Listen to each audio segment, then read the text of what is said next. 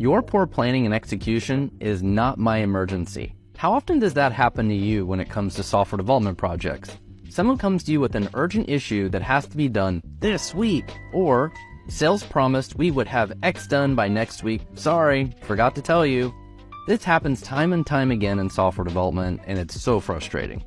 This is also a tactic people use to get you to do things that would never normally be done. They wouldn't have made it through the road mapping and the product planning. Software development teams have a bad habit of constantly changing priorities and running around like their hair is on fire. This is why you never get important work done on your roadmap.